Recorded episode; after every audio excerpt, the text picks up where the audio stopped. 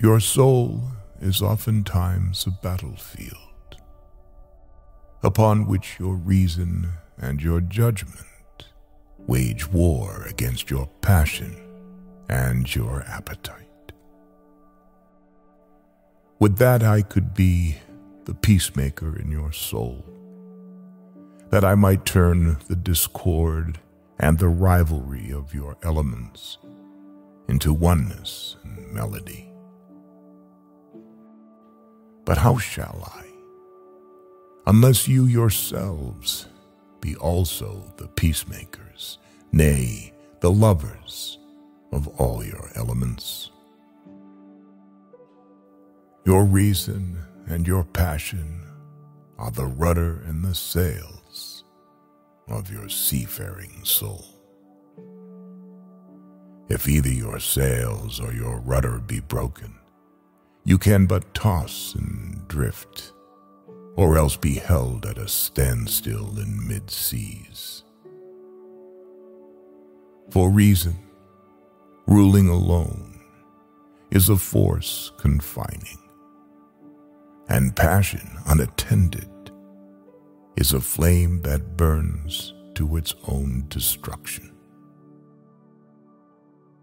Therefore, let your soul exalt your reason to the height of passion, that it may sing. And let it direct your passion with reason, that your passion may live through its own daily resurrection, and like the phoenix, rise above its own ashes.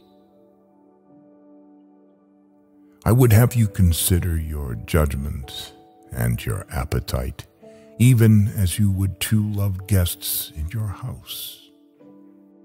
Surely you would not honor one guest above the other. For he who is more mindful of one loses the love and the faith of both. Among the hills, when you sit in the cool shade of the white poplars, sharing the peace and serenity of distant fields and meadows. Then let your heart say in silence, God rests in reason. And when the storm comes, and the mighty wind shakes the forest, and thunder and lightning proclaim the majesty of the sky, then let your heart say in awe, God moves in passion. And since you are a breath in God's sphere and a leaf in God's forest, you too should rest in reason and move